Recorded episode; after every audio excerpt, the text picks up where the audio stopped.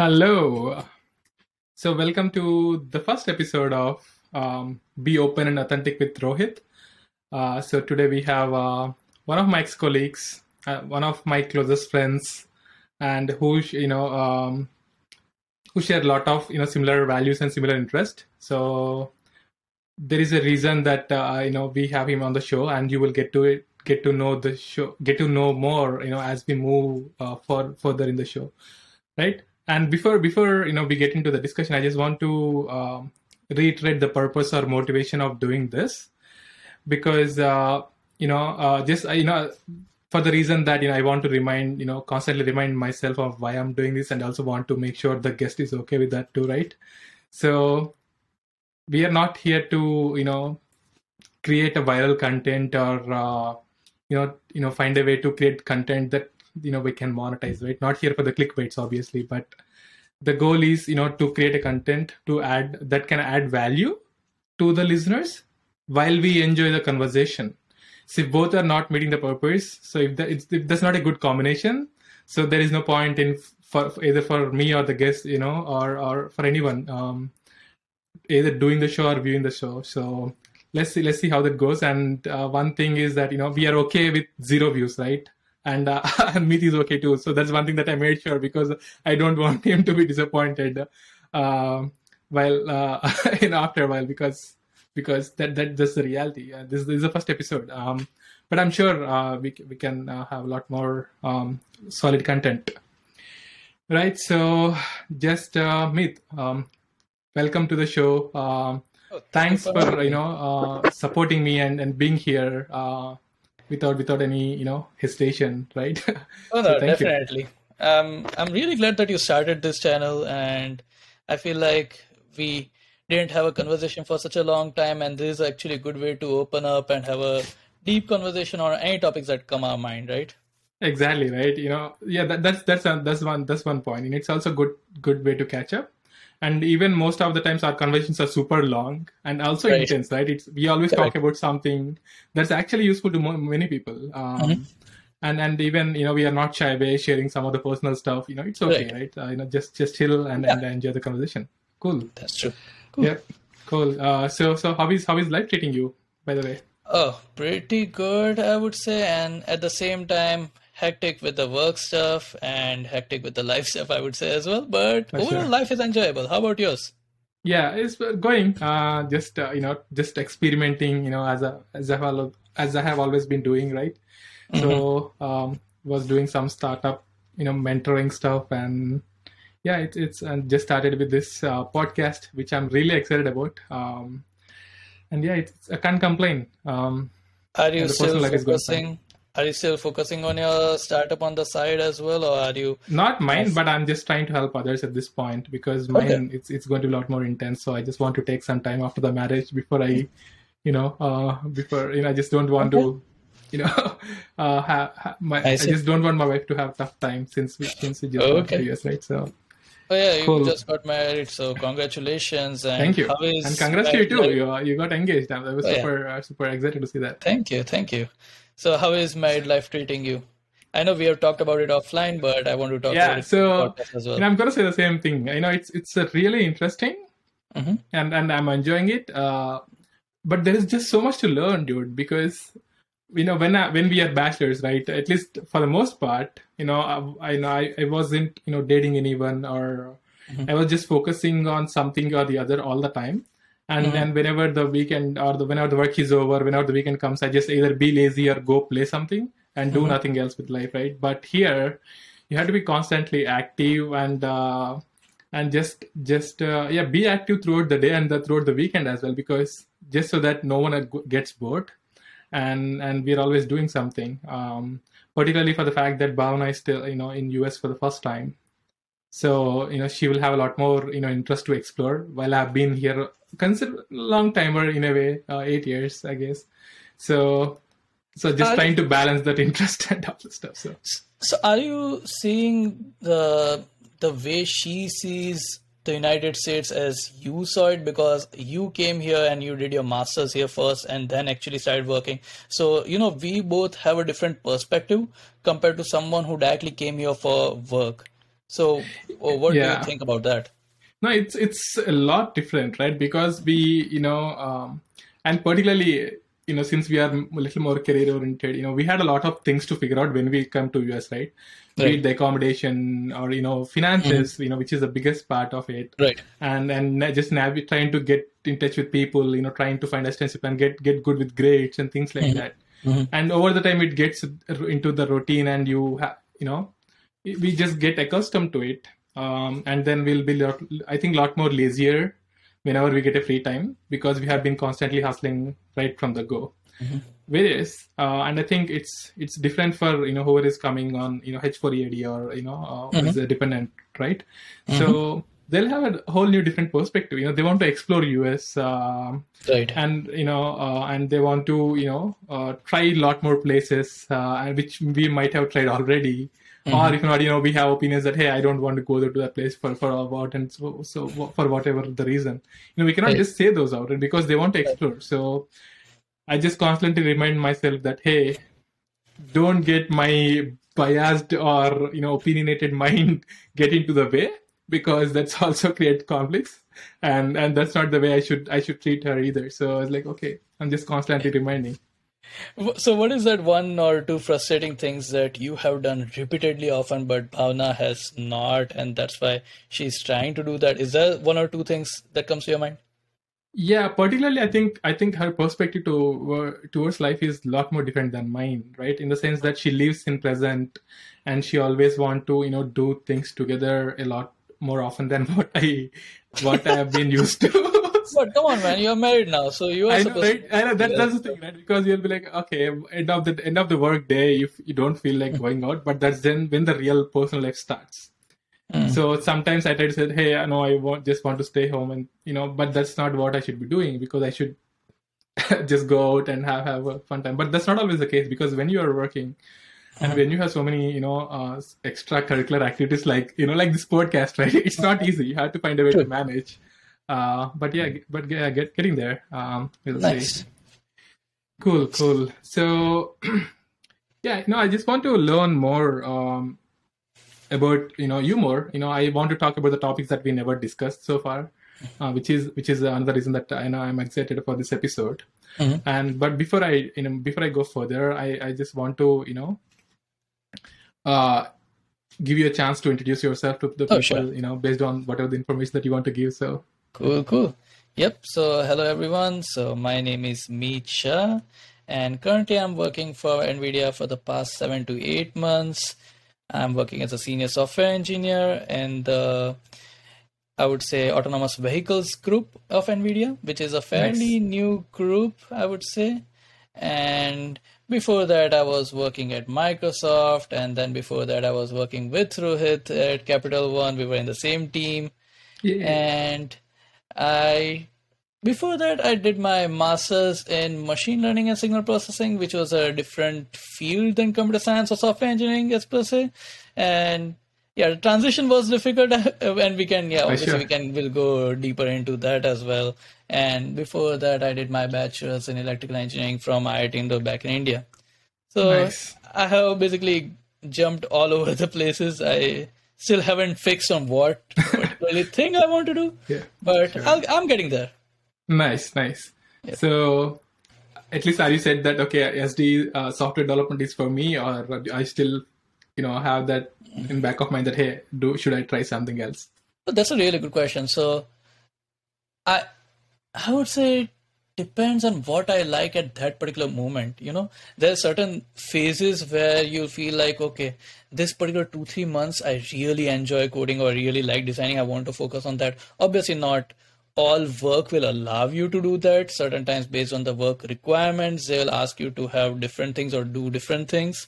Yep. But so far, I cannot complain. So yeah, I do really enjoy software engineering Nice. for now. But Sure. Uh, what's to say means if something's changed after two three years, I might as well move to let's say product management or more on the manage just engineering management side. But currently, I want to just learn and dive deeper into software engineering. Nice. That, that's good. Yeah, I think I have the similar sort of uh, perspective too because, you know, uh, we, I struggled, you know, I hustled my way to become a software developer. Mm-hmm. uh, as you know. Uh, but yeah, still still have in back of my mind that hey, this is, is this something that I want to do for long? I mean, I'm enjoying it uh, truly, Mm-hmm. but I think at some point I think I'll I'll have to make a call. We'll see. We'll see when the time comes. We'll, we'll talk more about it. But before that, you know, I I want to you know ask you this right. Uh, so how how is the how was your IIT experience? You know, because you know we as Indians, right, we are always fascinated with the with IITians and getting into Right. IIT, and people work so hard to get there. And I don't think I can ever get into IIT even if I get another chance uh, with with so think- much experience. So I think le- landing in IIT it's more about chance than anything, and plus with the recent changes, I took IIT back in 2011, so that's more than a decade ago. Whereas now in the recent years, things have changed. They have made two-level examinations and stuff like that, and during our time it was definitely a luck-based system. Like yeah, you you can work really hard, but also at the same time there are thousands and millions of people also working.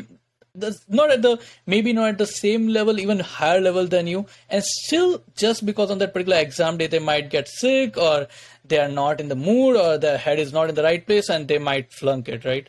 So i, I would say don't, don't beat yourself Sure. up if you're not getting into it or not. It's just a luck based system No, But so again, I, yeah, I think you're you're you're too humble to say this, right? Uh, you know, uh, because the fraction of people who are you know not get, making it to exam or for whatever the reason they're having a bad year, I think it's still relatively so much lower than who hustle, you know, who want to get into IIT, you know, who have been trying for like two to three years, and some people take this long-term course where they spend another one to two years just to get into IIT. yeah so I, I think, I think it's still it's still challenging, uh, and not everyone has the same resources or or or the you know support system. That is Uh, true. right. With the recent rise of coaching classes everywhere, Yeah. without that, I don't think so. Now you can crack IIT. Like previously, you know, there were schools were really good that most of the coaching, I would say IIT level coaching would happen in schools itself, and professors and teachers were really good in teaching those subjects. But nowadays, because of coaching classes, nobody wants to teach in school and they would rather have their own coaching classes. And if a student wants to go into IIT, he or she almost always have to go to coaching classes. There, Now there is no exception nowadays. So Exactly. I think even a- even uh, even at this point that is true to a certain extent. But yeah, I think that the remote or the online coaching definitely changed the game. Uh, the Mhm, value, you know, I, I cannot at this point say that hey, I don't have enough resources to get into IIT. That uh, is if, true. I, if I'm back in the school, right? Because I have all the opportunities Yep, and so much yep. content is available online. Um, that is true. Yeah. that's good. So so what what are your uh, big, three biggest takeaways that you can say Right. uh, from IITs? Uh, yeah, let me. That's a really good question. So, it, I would say, first and foremost, which even many other colleges, even NITs give that, and other colleges also do, is there are people you meet people of different cultures and different backgrounds. It it can be different culture background, different financial background, and you'll meet all of them and you learn more about them, and you learn more about how to talk to them, how to approach them, and you'll come out of your shell. That that I I feel like that is the biggest advantage of going into any of these schools. That even it doesn't mean necessarily you have to be an IIT or NIT, but if you go into any kind of particular college which offers that, where the uh, where the students are coming from all over the country, then it definitely opens you up, and you are definitely more exposed to all the different cultures. So that is very good. Nice. Then one more thing I would say uh, on the same line is all of them are really smart people. Like where they all of them are very and very enthusiastic about what they want to do and what they want to achieve in life. So you learn more about where even your direction will lead to. You know, sometimes you are not sure. Yeah, many people in India, that is very common that you'll just say, parents will just say that, you know what, just do engineering and after that you can think about it. So once you go into this kind of college, th- that will give you a perspective. Oh, this guy is doing this thing. Maybe that might be something I want to do in the future. You, Right, uh, it basically opens lots of door in your mind to approach. So that is one big takeaway. Then other takeaway, obviously because of the label itself, it opens lots of door. As long as you are staying in India, yeah, in the US nobody cares, nobody gives uh, anything about IIT or anything at all. But as long as you're in India, then it opens lot of business doors and also opens a lot of social circle doors i would say if sure. you want to go into a particular social circle then yeah name dropping definitely helps sometimes I know, right? Yeah. so i would say yeah, that that- is that's uh, that's true. yeah. Actually, that's so true. Because, for example, you know, if I'm meeting an IT guy, I actually have a higher respect. Mm-hmm. Unconsciously, it's not that I want to give him a higher respect, but for the for whatever the thing that he has achieved, right? I still have a high respect because that is one thing that I you know really admire about right? Getting into IIT.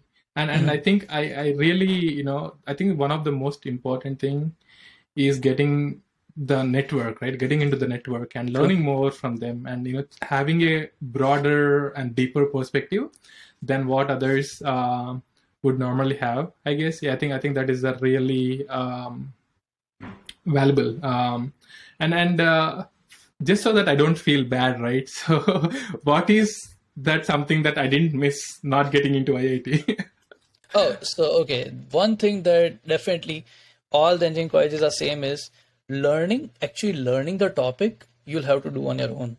There is even though there might be the professors might be you would have you already everyone would have experienced this that just because a person is smart doesn't make make him a good teacher. Just because you are super knowledgeable in a particular subject doesn't make you an expert in teaching that subject. So that's the same thing in IIT. Like, yeah, all the professors are extremely smart. If you go with a problem, they will able to solve it. But at the same time, explaining that solution might be difficult. So True. I would say learnings, it's you have to do it on your own. Whether you're in IIT, whether you're in any college, at the end, you have to pick up the textbook and you have to start reading on your own. You have to go to browse the internet and then you have to look at the solution. All of those things are unchanged anywhere in all the colleges in India.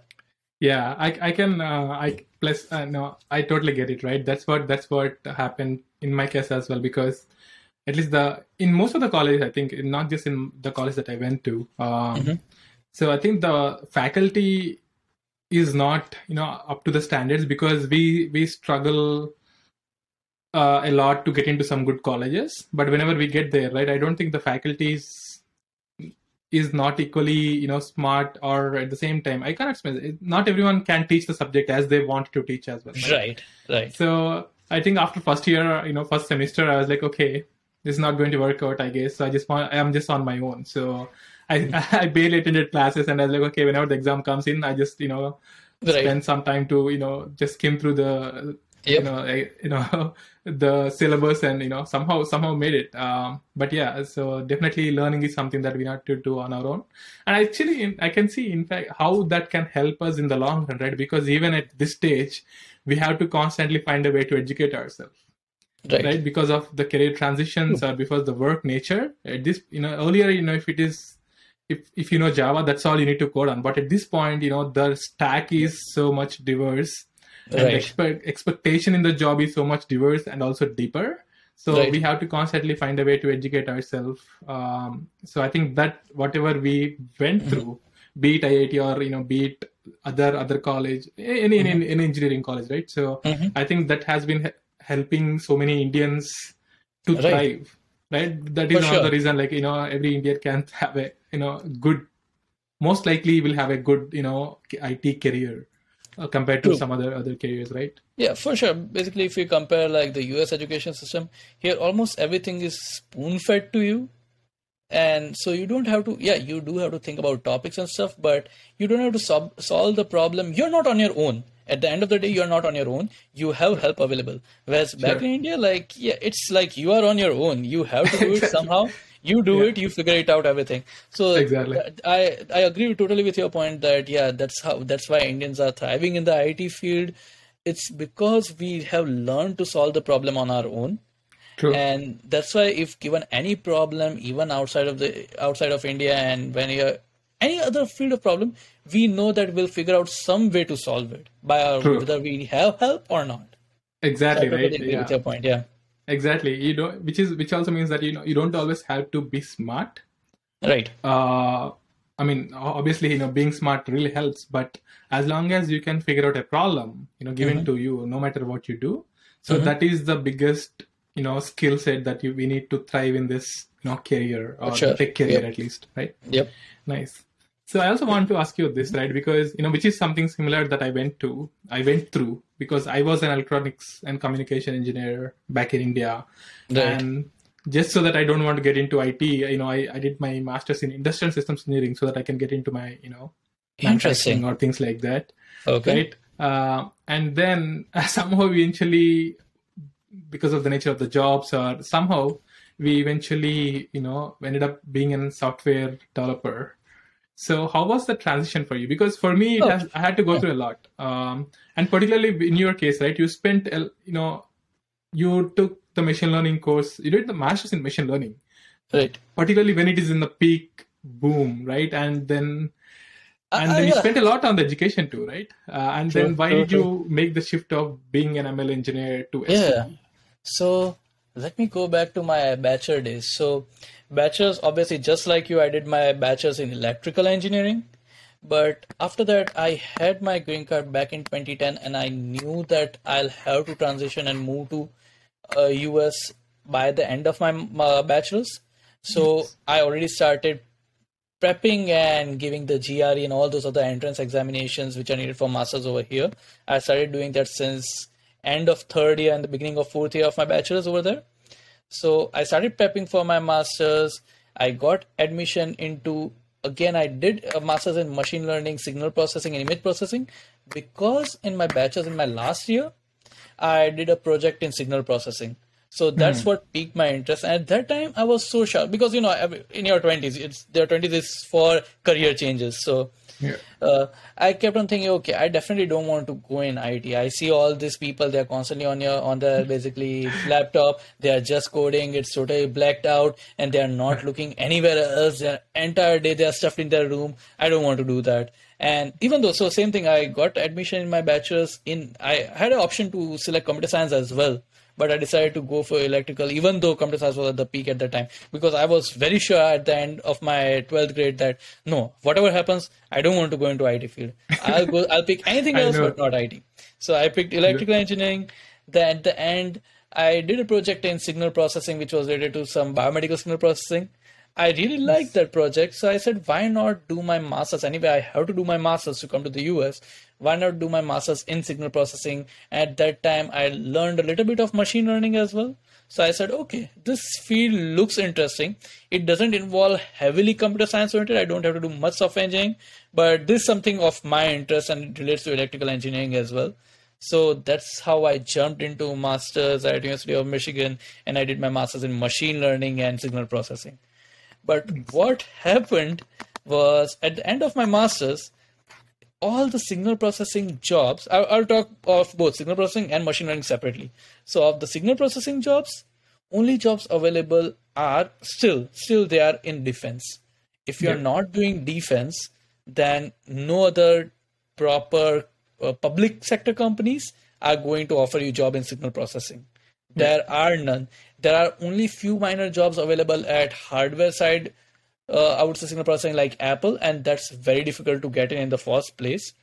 So I said, okay, signal processing is out of the way because I I remember applying to applying for internship in signal processing my entire first year of my masters and just without any luck on first day of career day. It was like I almost applied to 90 or 100 companies, but all of them said no, no signal processing jobs. You have to go for defense. And the problem with defense companies is they require citizenship clearance. So lots of Sure.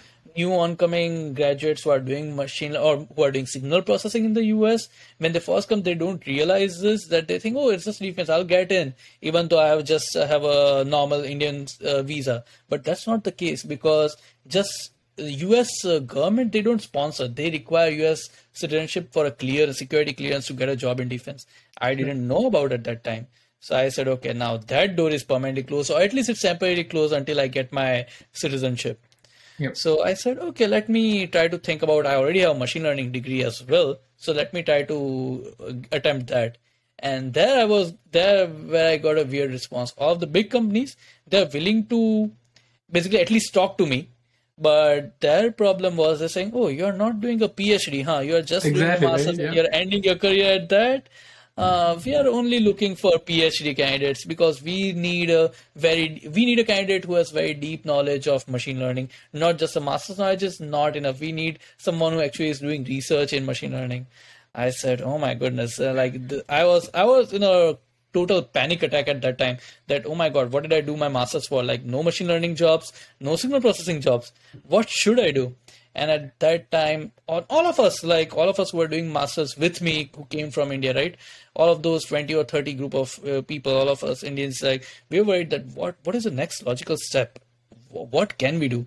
And then only logical step that came to our mind was moving to software field. That was our only savior because that was the only one only job or only sector that will give us a job and give us an opportunity to actually pay True. our student loans because all of us came up either they took a loan in the US or they took a loan back in India which is very high interest rate and it's you have to pay it up as quickly as possible I'm sure you know about it so the only possible logical solution was to actually move to software. So at that time, at my second year of my master's, I started learning more about software engineering. And plus, obviously, I didn't have as good of an experience as the people who did their bachelor's in computer science.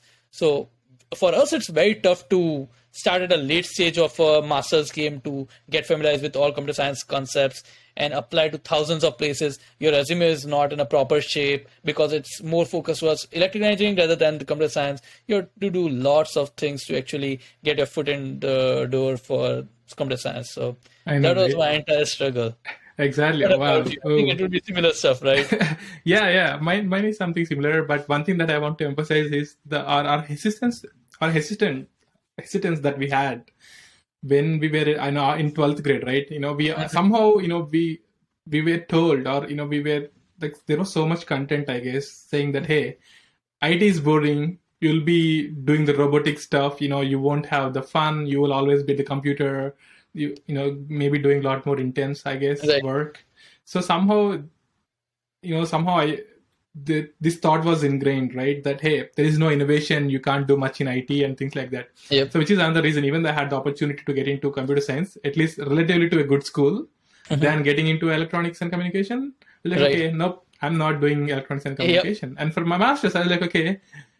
I realized that okay, I wasted four years, but at the same time, my goal is super clear that I don't want to get into IT so somehow some random who who takes industrial engineering after electronics and communication right? I was like okay let me do it. So nice. then i did that somehow. Um, then i did so after the same struggle right? You know uh, how, how did you, how, did you fit in? Because i want to talk more about this uh, this transition. Because this is a very different transition than my my transition was still like batches i did signal processing at the end of the project so it, it was more smoother. Whereas you totally did completely separate something in batches whereas the field in of my master's industry is way too different. So how did you cope up with that and what were your struggles in the first year of masters? Dude so you had to you know so i came with an intention that I'll be doing manufacturing and supply chain management because okay. supply chain is something you know, that that drives my attention because of the opportunities and things like that, uh-huh. or because of my assumption of the opportunities that existed. I see. I guess so. But once I came here, right? So something interesting happened in, in the first week of my school. So I somehow started going to the every professor and say that hey, I need scholarship because I you know I need some financial assistance to right. you know, survive in, in a peaceful way. So mm-hmm. somehow I got this, uh, you know, assistantship. Nice. So in the in right? the in the human factors and uh, ergonomics field, right? So something that I never heard. That's something I don't know that the field existed for sure. But all I need is the money and the opportunity, right? For the so, viewers, you can ex- expand more on what the TA shape and what the TARA yeah, yeah. so, Yeah, yeah the, the assistantship is something that, you know, I get to, you know, where my whole tuition fees is paid off. And mm-hmm. on the top of it, I get, you know, monthly stipend just so that I do the research work right. uh, with the with the professor on, on a certain project. So that was a really life changing opportunity in, in a way because until then i never thought of the research you know i, mm-hmm. I don't know what the research is about mm-hmm. and i don't know the field so there are like so many things that i had to figure out gotcha but somehow you know maybe the nature of engineering right where you had to figure out on your own i think that right. really you know came into play here right. so in the, in the first semester i struggled oh my god because doing masters without the background in you know the proper right. uh, uh-huh. The yeah, the same field. Yeah, exactly. The right. same field, right? So it, yeah. it's it's mm-hmm. a lot more. Uh, it was challenging, but somehow I got the right support, I okay. guess, and uh, and eventually. So what was that right support? Was it the people around you, or was yeah, the... the people around me, like who are doing the masters? You know, they're able to you know guide me in certain ways, and the professor that I was working with has a really high bar. For for example, you know, if I, when you know I used to I saw I had to publish a research paper, and I, I just took the printout and, and handed it over for the for the verification. Let's say I type like thousand words, and the feedback is about like two to three thousand words. like, Yep. Okay. I have uh. Yep. Exactly right because uh, the writing particularly sucks more than our speaking skills. You know when you True. when you just when you got No, no, into makes this, sense. right? Yeah, yeah. And the writing for uh, the academic research is the whole different s- skill Yeah, set. it, it, you know, it, it's even most of a the very high bar. So yeah, I exactly right. Even that, most yeah. of the native speakers may not be good at that. So Mhm, mhm. so that was a really peak, uh, you know, like intense moment in in my career, right? And then. Uh, so what So- I did was, you know, just stepping in the library for longer hours and somehow, you know, going to professors, you know, just being open. Hey, I suck at this. I need more help. Somehow figured way to get good grades. You know, I wasn't the Right. best student out there, but I also somehow find a, found a way to navigate. You know, get these. Ex- this is not not like the Indian system, right? Where you get get take one exam and Right, right. you either hit it or miss it. But here, you know, it's constant projects and things like that, which really helped Yep. me because I used Yep, to yep. show the intent which Mhm. uh, professors are expecting, and I used to deliver certain to a certain level. So Right. somehow those help me navigate navigate there. Um, I, I feel like that's a really good takeaway that you one point which I'll hold on to is that if when you're coming here for the first time and you're doing masters in your first year, right, don't hesitate to ask for help and reach out to the professors because when we come from the Indian background, we don't necessarily do that. We are more a problem sol- solvers by ourselves, so we like to ask in our own Indian group, but we won't actually ask the professor or ask the other groups for help. So that's one thing I would emphasize again, which you brought up very nicely that, yeah, don't hesitate to go to the professor and ask for help. Go hit the library, ask any other person for help as well. Don't uh, uh, be more extrovert, I would say, in that matter. Sure, exactly right. So uh, I think once we are in US, I think our perspective had to really change. Get all the help you need. People are really willing to help, right? Right. So if you if you you know even I used to be a you know a lot more you know confined to my own circle. Mhm. Um, but apparently the university that I went to, me and my uh, friend are only the Indians who are doing the masters. So I went to this uh, university uh, called historically no the university name is North Carolina Agricultural and Technical University Uh huh. and it's a it's a HBCU, which means that historically black you know colleges College and university, universities. yeah.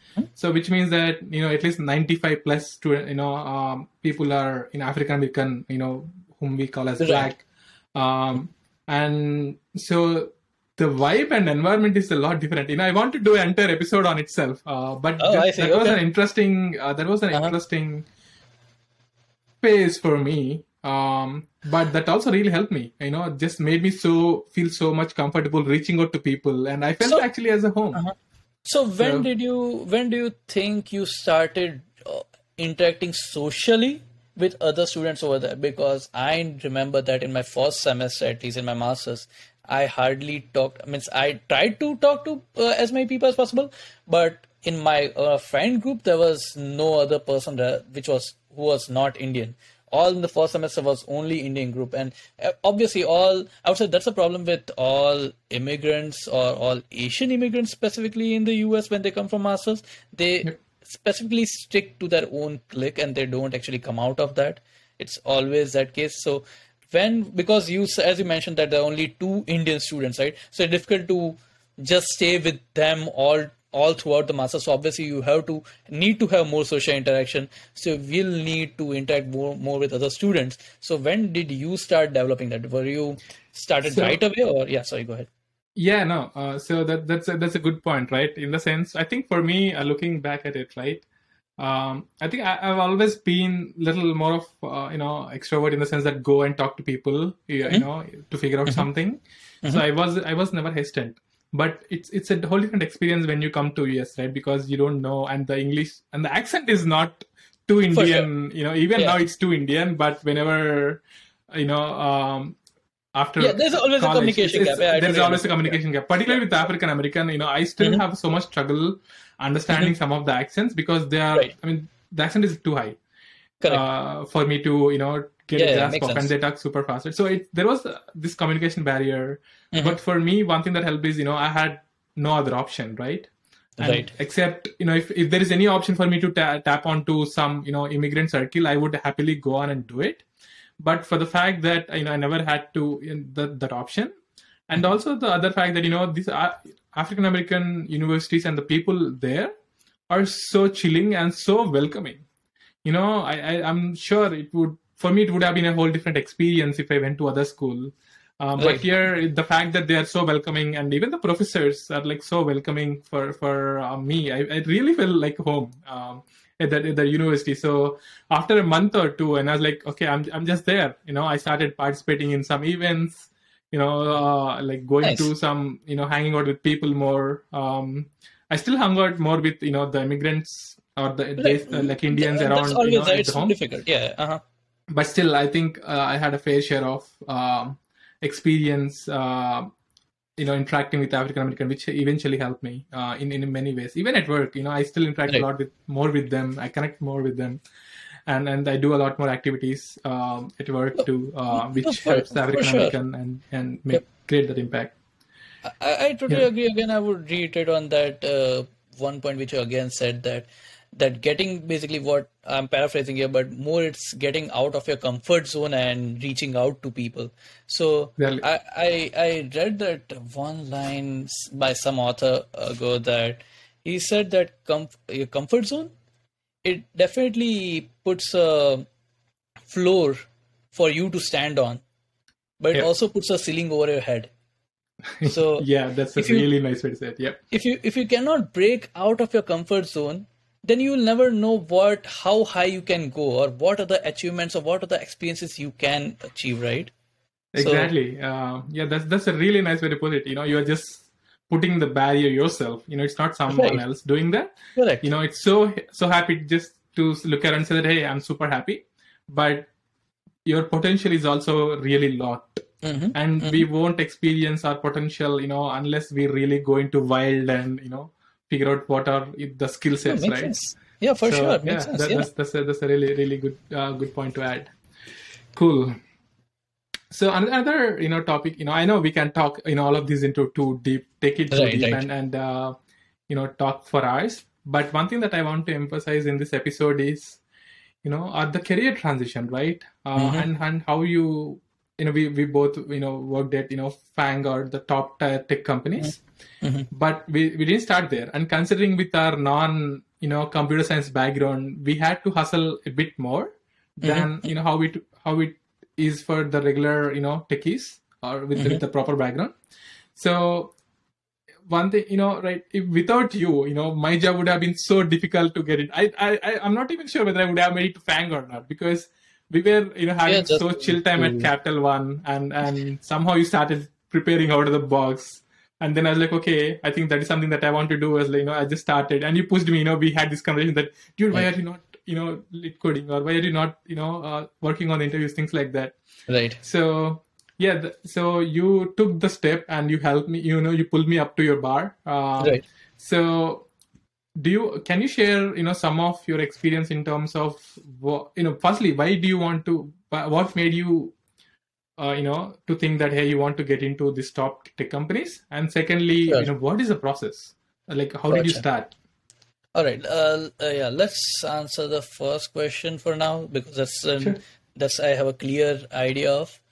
So when you first join uh, any any kind of tech company not not like a top tier tech company but any tech company at that time and especially coming from a different background like how we did at that time all your thought process is okay i'll basically try to do it good at my job and i'll i'll and you have an imposter syndrome in your mind. That's always there.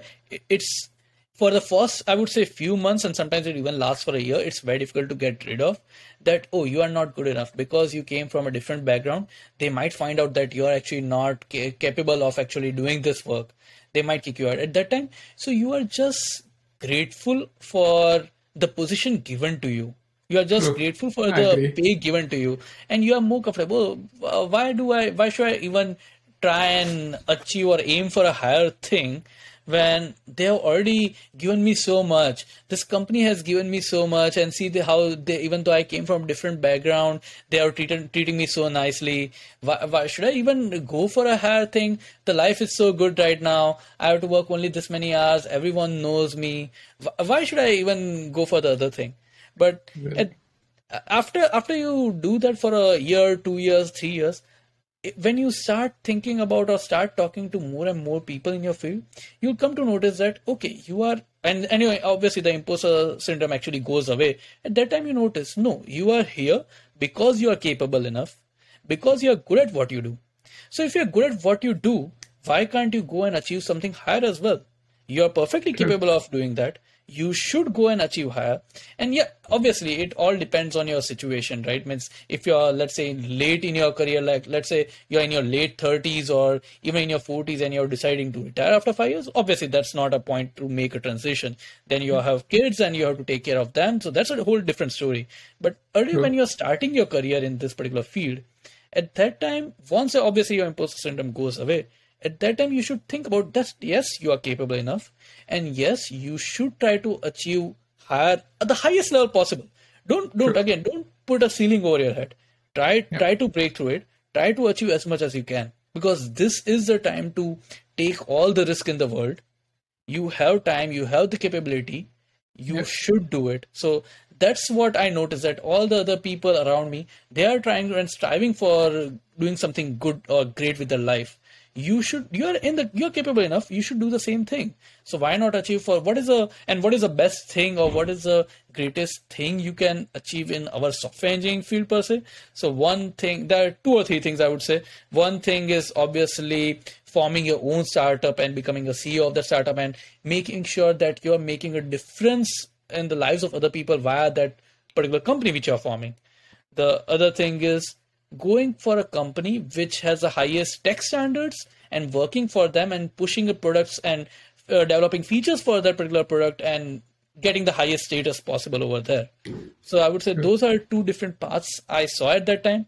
And obviously I didn't have a entrepreneurship mind or I, I, I have a little bit now, but that time I was more looking forward to just doing what other people have already done and trying to more push the boundary of that field rather than developing something of my own. So sure. that's when I switched from my mind that okay now it's time to actually move and try to aim for higher stuff. Sure. So, yeah. Now that that's that's that's really good points and uh, you know a good insight that you brought there. I'll I'll pause you there for a bit. Mm-hmm.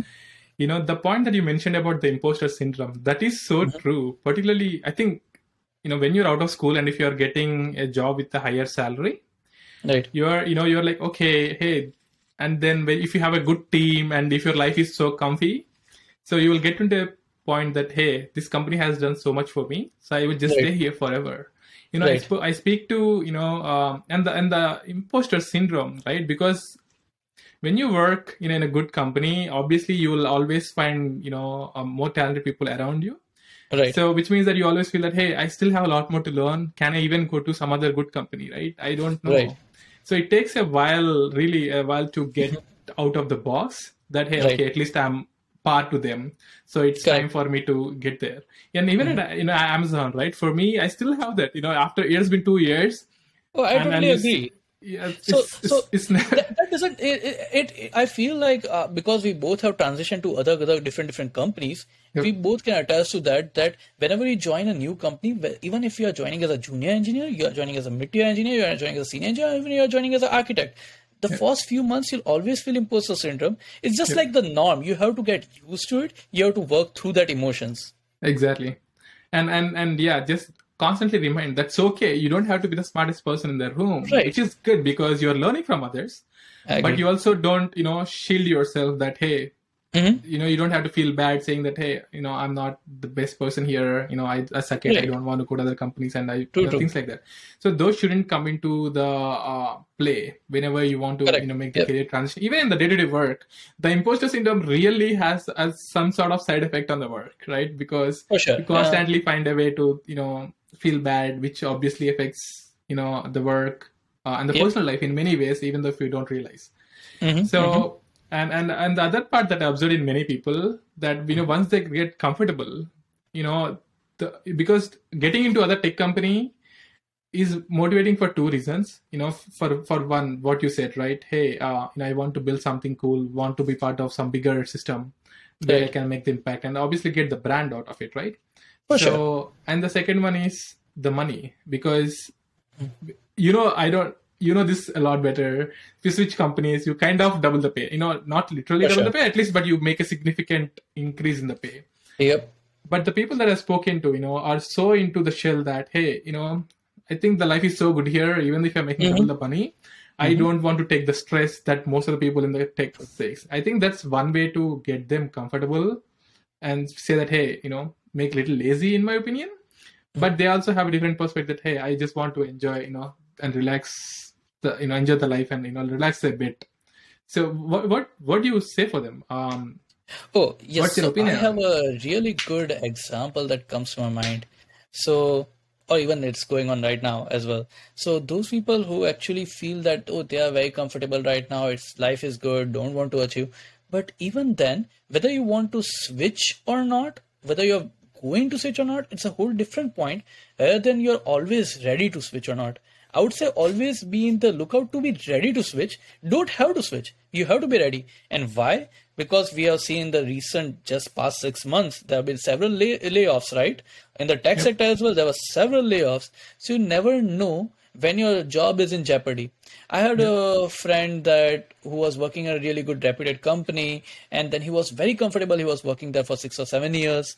So he was very well satisfied with his job, and he was at a higher up level as well. That he was well respected and everything. But just because of the org change and just because of the general market turn, his entire department was laid off. So at that time, what what can you do? Because see, the thing is, you're not in the same mindset of a person who is ready to switch. So at that Sure. time, you have to do the learnings right from a point zero instead of point one.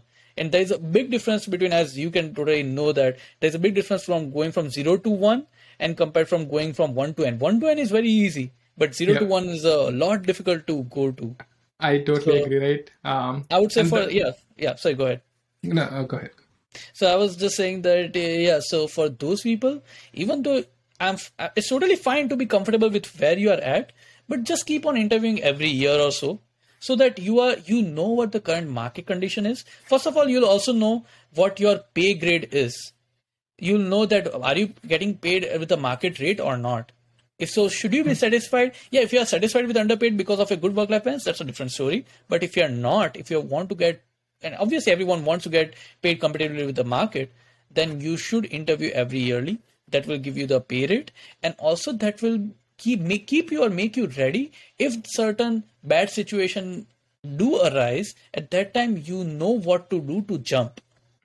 Exactly. So those are two and, and it biggest. is it is super important for the immigrants, right? Because our, our career is at stake. Because if you don't get a job in sixty days, you have to leave US. Right. So and and uh, I I wouldn't have thought this way uh, because it is absolutely true and uh, makes sense that you have to be interview ready no matter where you are at because Mhm. you can think that nobody can fire me because there are so many other people but what if the org is gone you know your Right. vp is gone too you know like Right. you know it's you know we cannot just you know um, we have this is not a family right you know it's it's it's a company Correct. and company is always bigger than you so Right. because it has users it's a, it's it has its own justification to fire you For for, sure. for all the right reasons you cannot go cry about it. Even if you go cry nobody cares because your family is impacted you are impacted. And and i think the most important takeaway here is being interview ready every Right. year right? I Yep. think that's that's one thing that i'll take away with me because I, I got a little lazy in the past two years. Or, or i was you know always convincing myself that i have something you know my plan is entirely different but even though that is the case i want to be i want to make sure that i'm interview ready uh, Mhm. with the current market situations and just so many things you know things can change tomorrow who knows For sure. right? Yeah. so yeah uh, that, that's a very good point that you brought up there um, thanks for that um, and this is this is the reason that I want to have open conversation right? because when we talk regularly, you know, we don't always discuss all this stuff, and I, For this sure, yeah. not the normal advice or the perspective that everyone gets. True, so true. I agree. that that's great. So since since we're talking about you know being interview ready, right? hmm So it that is the most trickiest part, um, and particularly for example, you know, when you want to getting the first job is okay, but when you're aiming for something like FAANG or the big top tech companies, Mhm, the mhm. process whole different. I didn't realize that you know how to work, you know, so hard. Uh, you know, I had to re- learn so many things.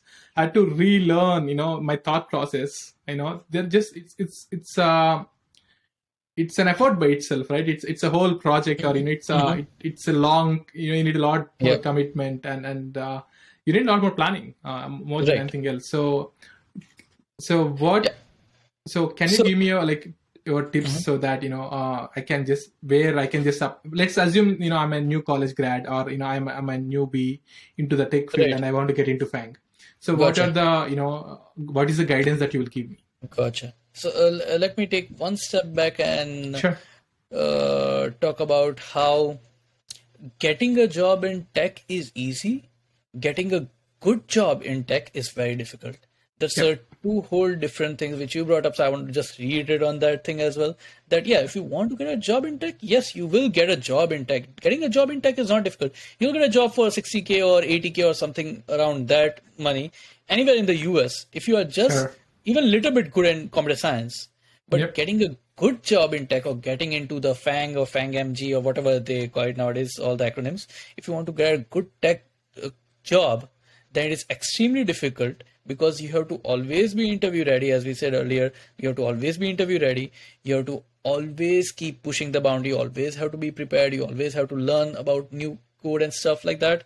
So there is two different aspects. So for new graduates, don't get into a habit one thing don't get into a habit of just getting a job yes getting a job you will get if you are getting doing a computer science background then for those students it will be easier to get a just a job yes for obviously electric engineering who are switching the uh, entire their background and then coming here then it will be difficult but once they clear all the basics of computer science it will be easier to get a job but now the uh, the big question is now to your main question that how do you what steps or what should you do to get a job in FAANG? Then for that, there are several resources online. I can read it. them. One of them is LeetCode, which you mentioned earlier. Then there is Codeforces and Codewars, and there, there's so many all this. Uh, uh, I would say coding competitions and coding websites where you should definitely regularly, almost I would say every day, at least practice one or two problems so do that. The other thing is what many junior engineers don't realize that and what they focus is just uh, data uh, structures and algorithms, whereas in all the big tech companies, system design is very important.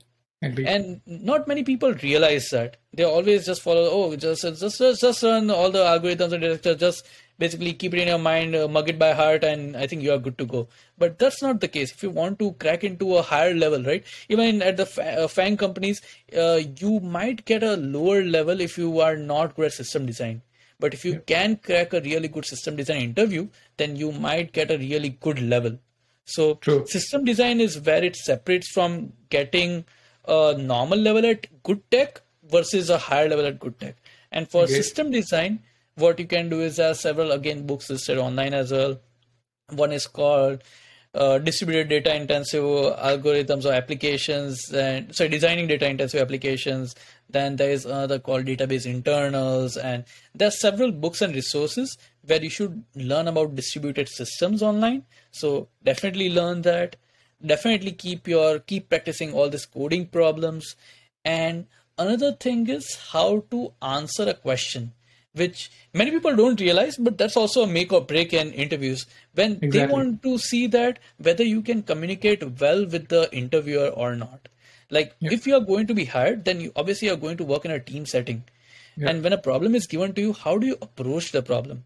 Are you answering the problem are you answering the part of the problem what was asked right yeah. and knowing that also makes a big impact on the interview and uh, that will leave them in a happy place like if you follow the star approach which nowadays every company is following you should ha- have a little bit of understanding of that how do you frame your question how do you frame your solution all those things you should keep in mind so i would Yeah. say these three things you should keep in mind Yeah, that's right, right. So, you know, preparing for, you know, learning all the knowledge is one thing. And how do you demonstrate the knowledge during the interviews is a whole different thing. If you remember, you know, while we were you know practicing for my on-site interview, Mhm. so whenever I you know I went on to a whiteboard or you know whenever I want to talk out loud, I just Right. blank out, right? So Right. I, you know, I barely can talk, or you know, I still remember those, uh, you know, um, weird or awkward moments where I just like, okay, do I even know this, or do I even know how to approach this? But I think the preparation, you know, one-on-one preparation, or where you were doing the mock interviews for me, really helped me, you know, to you know to get used to that.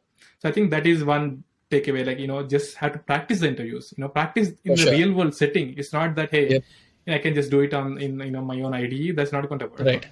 And you mm-hmm. have to talk out loud. And even for the Yeah. LeetCoding, dude, that that gets a little tricky, right? Because at some point, I always even the imposter syndrome, I guess that and that that gets me in LeetCode too. Because Uh-huh. you know, uh, firstly, it's there are all sorts of problems and all sorts Right. of data structures and algorithms, which are like if I'm a newbie and if I don't have a techie like computer science background, I just get lost because there is so much, so many concepts to you know learn.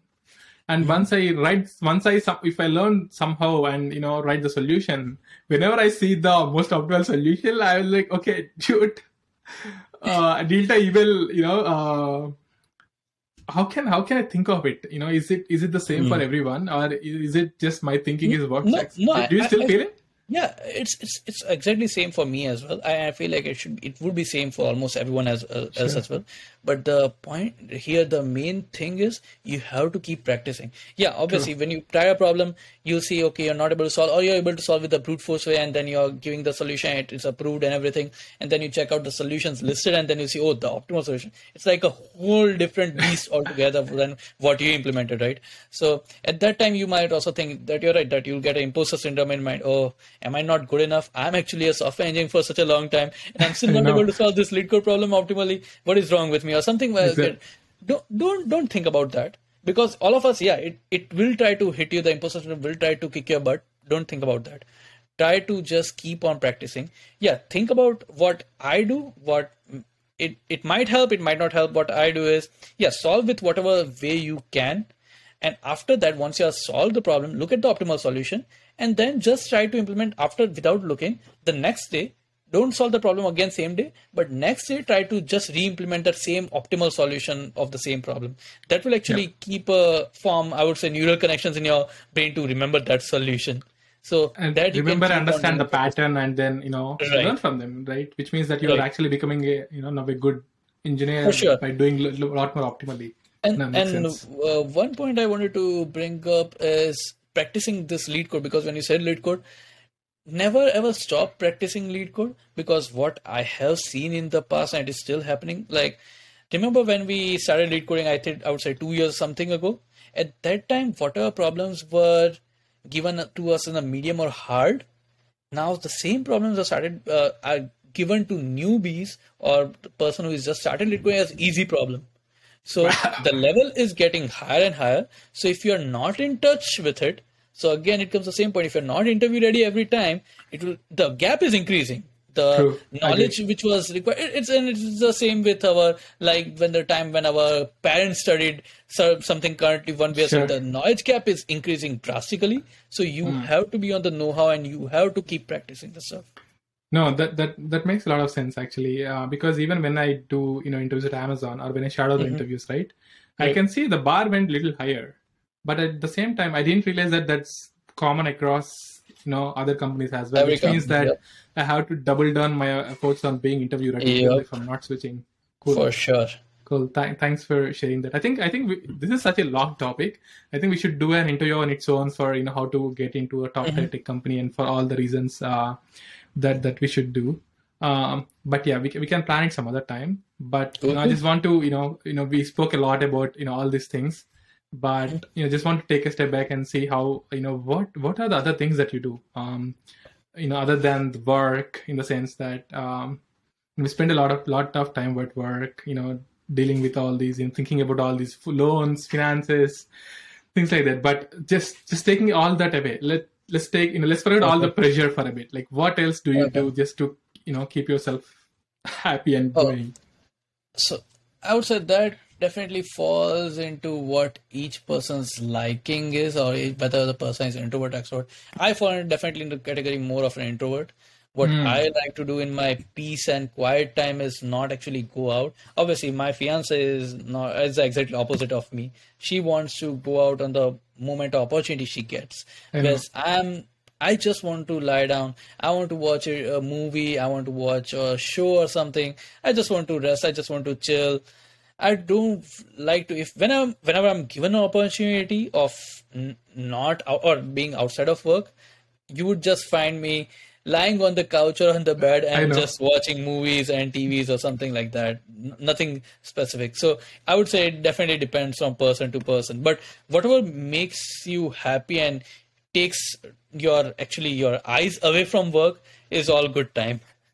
True, I, I totally agree because you know when most often I realized, particularly after getting married, that you know work has got so much into me. Whenever even I'm not working or I'm doing something else, I constantly think about one problem that I missed solving or one problem that I had to solve. What's next and things like that.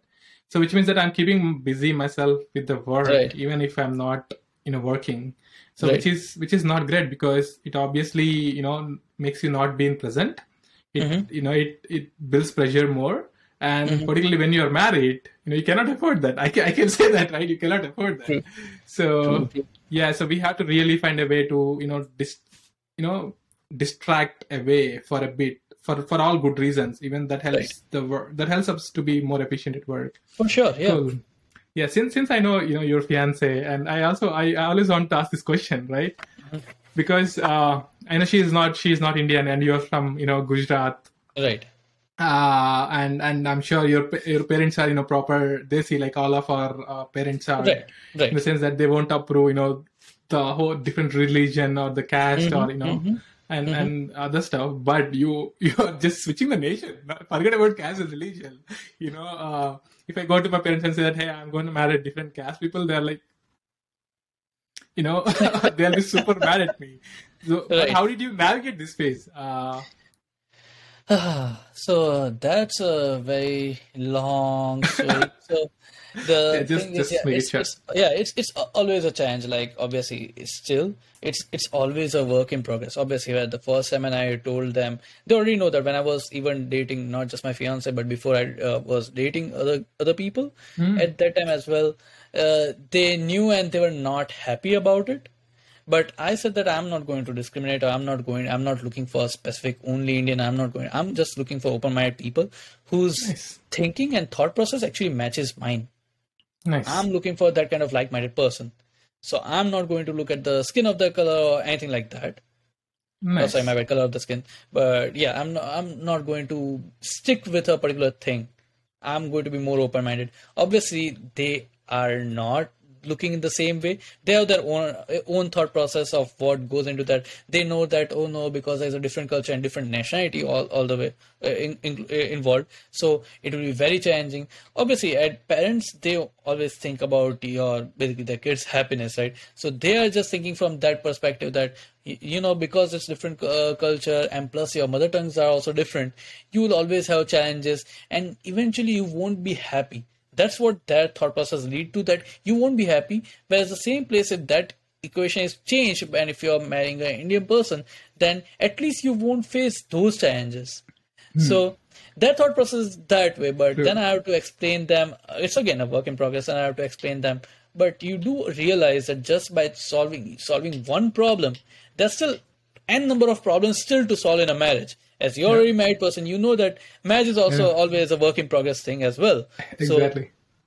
it's not like just by solving okay now it's uh, same caste or same religion everything all the problems are gone. Just um, just like that. It's not like that. You have to still work through it. So uh, uh, we have talked about that. Now they earlier they were in basically strong disagreement and strong disapproval but slowly that has changed and now slowly Nice. they have started accepting. And over time you know once we get married and everything it will change. So yeah they hmm. are now slowly started to change their perspective as well. Nice. But i would say it's for people who are of our parents generation they have a different thought process so sure. it takes time for them to adjust and i would Exactly. I, i'm saying it, it, it might be the same thing for me as well when i grow up and when i have kids it I would I would have something else which I'm holding near and dear to, right? True. And I won't allow my kid, or I, I would have my kid only having some specific requirements. But obviously, even I will I will also have I will also take time to get adjusted. So I would say it's just it's it's constant adjustment. Yeah, yeah, right. So it's it's always a work in progress, but I want to, you know, iterate a couple of points here, right? So one is, you know, parents' perspective is changing over the time. It's Mhm. because they are getting to know the person better. Mhm. So which is the first point that we talked about, right? When you are when you come to US, you know, find a way to meet more and more people so that your perspective actually changes, right? Right, So once right. your perspective changes, that's a that's a whole different ball game.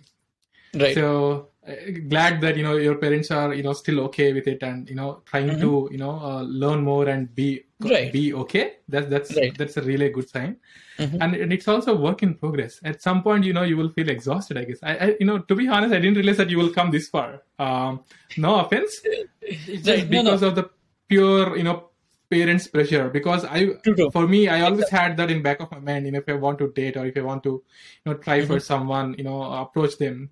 I was that, hey, this is not going to go well with my parents. I also don't want to hurt them. I was like, uh, uh, but but but the one takeaway here is, you know, it can be persistence. You know, if you know Mm-hmm. for the fact that you can convince them to, you know, make them be happy over over the, you know, in the long run. I think then you have to be a lot more persistent and you have to find a way to educate them better. Yeah, at, at the end is I would say it's your particular life. It's not your parents' life that you are living. So you have to be happy.